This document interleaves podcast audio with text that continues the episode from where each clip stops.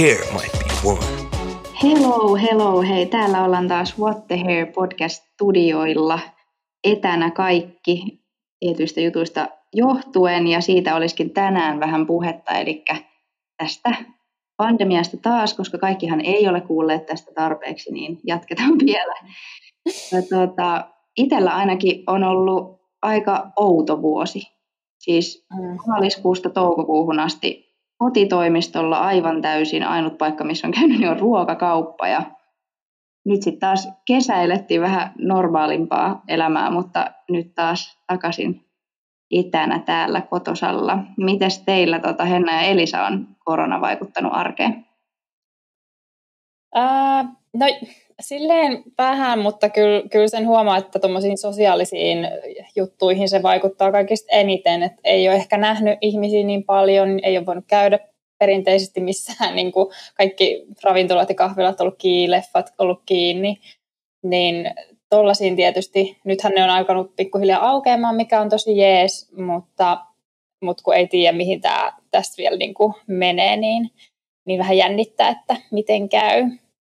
Mullakin on ollut aika paljon tota, etätyötä tässä, mikä on outoa, koska tälleen niin kampaajataustalla etätyö ei aikaisemmin ole ollut mahdollista, ja nytkin mä oon kyllä tehnyt, kun on pitänyt vetää e-koulutuksia tai jotain muuta vastaavaa, niin toki on käynyt työpaikalla, mutta aika paljon etänä, ja suurin murhe on ollut se, että mä en päässyt ruisrokkiin. niin, kyllä. On... Joo, itsekin harmittaa festarit. mutta pahemminkin voisi mennä, että ää, mm. näillä näkökulmilla niin ollaan pärjätty yllättävän hyvin täällä koto Suomessa.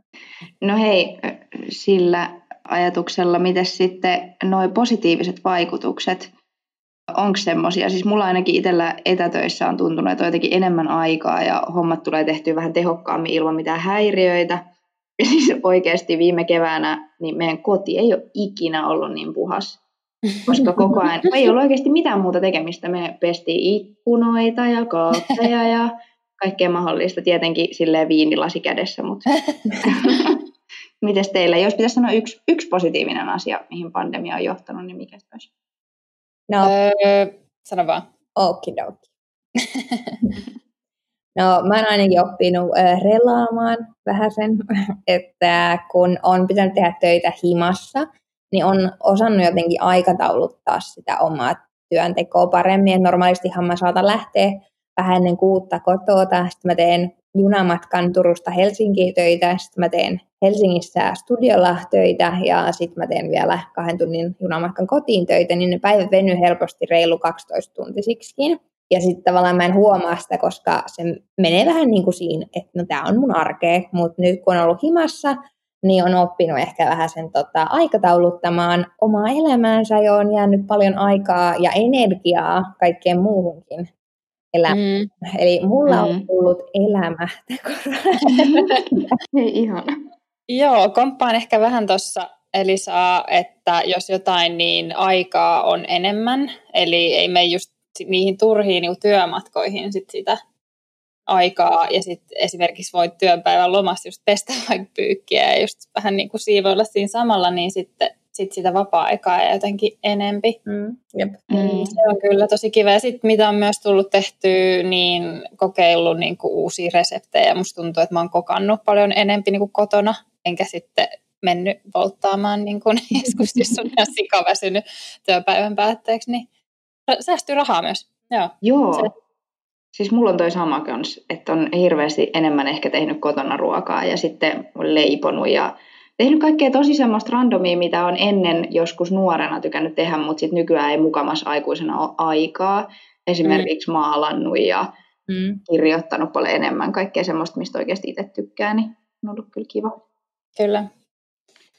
No hei, me tehtiin myös tota For tuossa kesällä semmoinen tutkimus, mistä tutkittiin tämän pandemian vaikutuksia sitten kampaajien arkeen. Ja sen tulokset oli kyllä osittain aika hurjaa luettavaa, koska tietysti pandemia iski pahiten just tuonne palvelualoille. Ja siis äh, näistä kampaajista 46 prosenttia sanoi, että liiketoiminta tyrehtyi pandemian aikana lähes kokonaan tai heikentyi erittäin paljon. Siis 46 prosenttia, niin se on melkein puolet.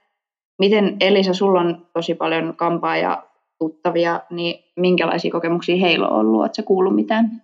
Ää, joo, vähän laidasta laitaan kokemuksia, että um, kaikki on sanonut, että asiakastyöt on vähentynyt, mutta aika monella mun tutulla niin se ei ole ollut semmoista, että se olisi ollut vielä uhka liiketoiminnalle tai että olisi pitänyt laittaa ovia kiinni, vaan heillekin ehkä mun parhaimmat kampaajaystävät niin tekee todella paljon töitä ja heilläkin on selkeästi ongelmia aikatauluttaa tätä omaa elämäänsä, niin se on itse asiassa ollut heille varmaan jopa, ei siis ei mitenkään niin kuin taloudellisesti, mutta niin kuin näin, että on oppinut myös, että vähän relaamaan ja on saanut vähän enemmän vapaa-aikaa, niin osalle se on ollut myös ihan hyvä, että on sitä kalenteria tyhjennetty pikkusen, mutta sitten taas on semmoisia, ketkä on esimerkiksi vasta aloittanut kampaamohommat ja vielä hankkii sitä omaa asiakaskuntaa, niin tälleen korona-aikaan niin aika harva kuluttaja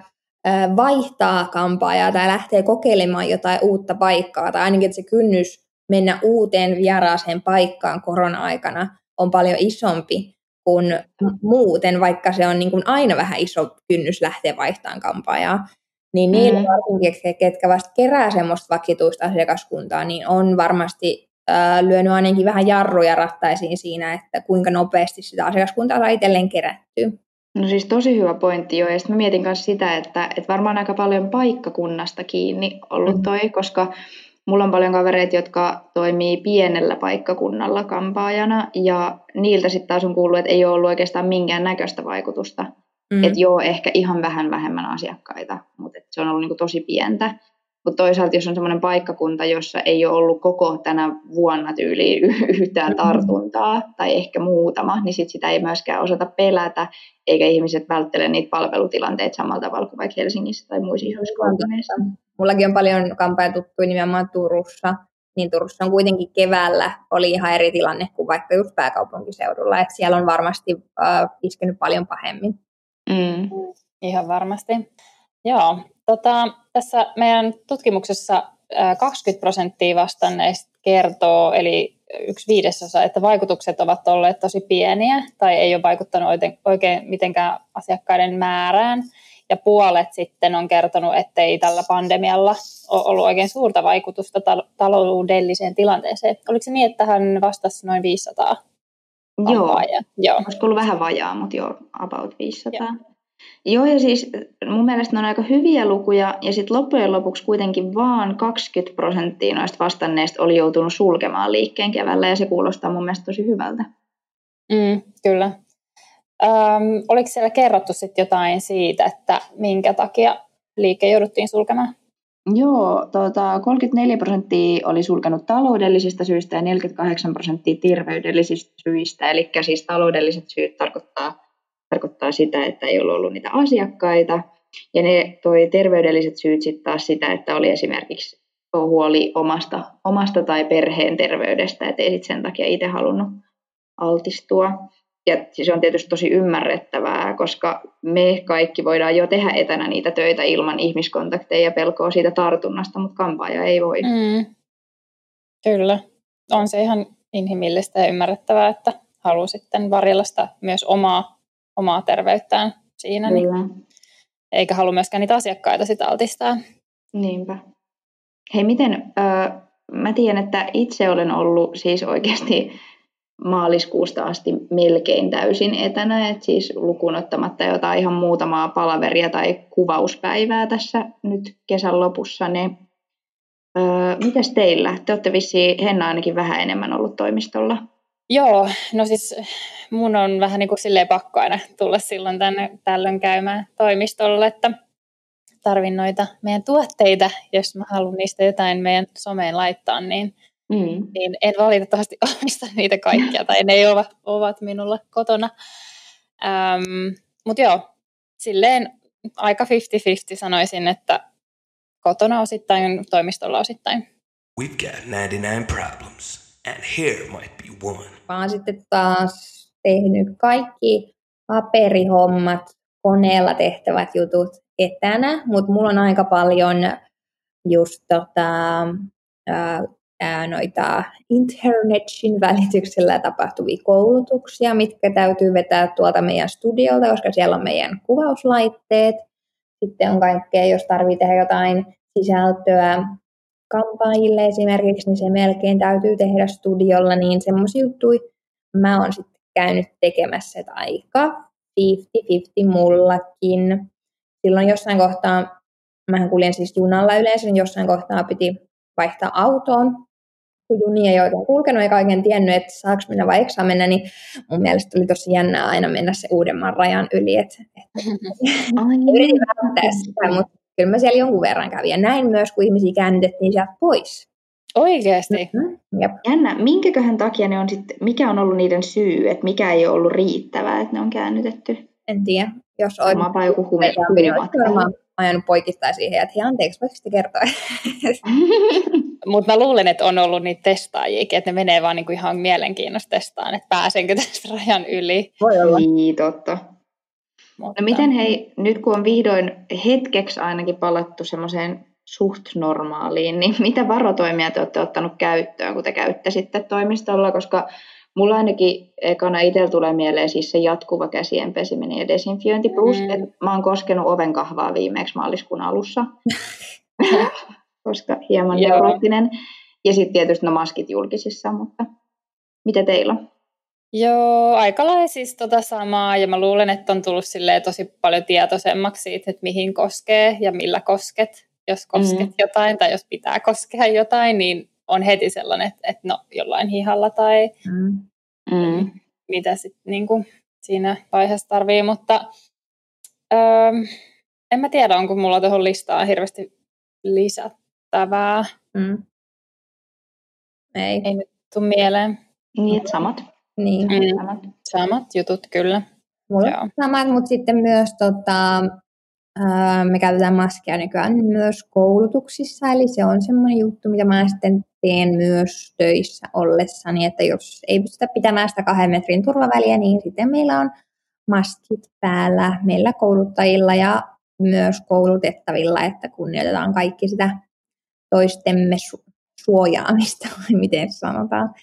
Niin, se on ollut meille. Mutta minua myös ahdistaa hirveästi, kun mäkin otan aina oven kiinni tota, se vaikka, että vedän hihan siihen väliin, mutta sitten siihenkin rupeaa ahdistaa, että nyt se on mun hihassa se oven mm-hmm. Kyllä. Itsekin aina puhun koronahihoista. Joo. ai ai, joo. Hyvä, useammin. Joo, siis, mutta kyllähän niin kuin selkeästi näistä testin tai tämän meidän niin kuin kyselyn tuloksistakin huomaa, että kampaamoissa on myös alettu tehostaa hirveästi just tämmöisiin varatoimenpiteisiin. Ja muun muassa tuli sitten selville, että ainakin 95 prosenttia niin kun on vissiin tehostanut sitä käsien ja pintojen desinfiointia, eli melkein kaikki.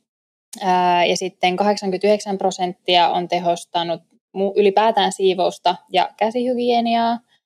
48 prosenttia on niin kuin ottanut tämmöiset yksityisajat käyttöön riskiryhmään kuuluville. Sitten on vähän muutettu työjärjestystä, että 27 prosenttia on niin kuin jättänyt semmoisen turvaajan asiakkaiden välille ja 28 prosenttia sitten on vähentänyt niin kuin samaa, että on niin kuin työntekijä samaan aikaan töissä jonkun toisen työntekijän kanssa, eli vähennetty mm. samanaikaisuutta siinä työvuoroissa. Ja siis toi on tosi hyvä, jotenkin nuo luvut, luvut luo vähän semmoista uskoa ja luottoa itsellekin, tai että kyllä muusta tuntuu paljon turvallisemmalta mennä. No kampaajalla en ole nyt käynyt, mutta olen käynyt siis laittaa kulmia. Mm. Ja siis kyllähän sinne on niinku kivempi mennä, kun siellä sä näet, että ne oikeasti desinfioi kaikki ja kaikki asiakkaat käsketetään käsienpesuun ja desinfiointiin ja kaikilla on maskit naamassa ja siitä tulee vaan semmoinen fiilis, että on niinku kiva mennä, että siinä säilyy se rentouttava kokemus eikä tarvitse niinku ihan hirveästi jännittää. Kun sitten taas on käynyt myöskin esimerkiksi aika montaa eri hierojaa tässä testaamassa viime aikoina ja siinä kyllä niin kuin, täytyy sanoa, että kun joku on sua niin lähellä ja sitten jos sä huomaat, että ei ole mitään varotoimia, niin siinä tulee semmoinen, että tekisi mieli pakoja aika, aika häkkiä. Mm. Ja siis jotenkin on miettiä sitä, että tämän kaltainen pandemia iskee etenkin noihin yrittäjiin ihan tosi kovaa, mutta sitten taas tutkimustuloksia lukiessa on ollut ihana huomata, että noi meidän kampaajat on myös löytänyt tosi paljon hyvää tästä tilanteesta. Hmm. Et se on ollut kyllä tosi positiivista. Esimerkiksi siis tilanteen pakottaessa on otettu tosi laajasti noita digipalveluita käyttöön ja panostettu esimerkiksi digimarkkinointiin. Joo, ja sitten esimerkiksi e-koulutuksiin. Että tota, mehän alettiin meillä, tota, tai mä aloin suunnitella meille semmoista e-koulutusportaalia jo viime syyskuussa, eli vuosi sitten. Ja meistä suunniteltiin loppuvuosia, tehtiin laitehankintoja ja alkuvuodesta oltiin jo aika hyvällä mallilla, kun ei vielä tiedetty tästä koronasta mitään.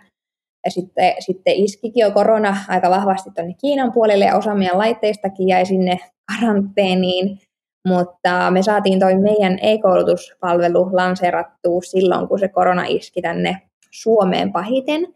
Niin on ollut kyllä siis sillä tavalla, että se on, tämä on ollut täydellinen aika lanseerata e-koulutuspalvelu, koska kampajat on ollut tosi positiivisilla mielillä ää, niin kuin mukana uudistamassa tätä meidän koulutuskenttää. E-koulutukset on otettu hyvin vastaan, niihin on osallistuttu todella hyvin. Meillä oli parhaimmillaan yli 700 ilmoittautunutta ää, kevään e-koulutuksiin samaan aikaan wow.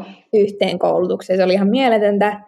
Ja tota, niin kuin ylipäätään niin kuin asenne näihin uudistuksiin on ollut tosi tosi hyvä, että ei ollut semmoista muutosvastarintaa, vaan kaikki on ollut innolla mukana kehittämässä uutta, koska tilanne on kaikille uusi. Mm. Aika ihanaa. Joo. Kyllä, kyllä sen on niin itsekin huomannut vaikka meidän tiimissä, että jos ajattelee, mm. että kaikki joutuu yhtäkkiä pakotetusti ihan erilaiseen työskentelymoodiin, että jos ajattelee sitä, että että esimerkiksi kokoukset ja kaikki, kaikki palsut on etänä, niin mm. kyllähän se on vaatinut, vaatinut totuttelua ja semmoisia uusia työtapoja, mutta musta on jotenkin ihanaa, että kaikilla on ollut hyvä, hyvä semmoinen fiilis, että nyt laitetaan tämä toimimaan tyyppinen.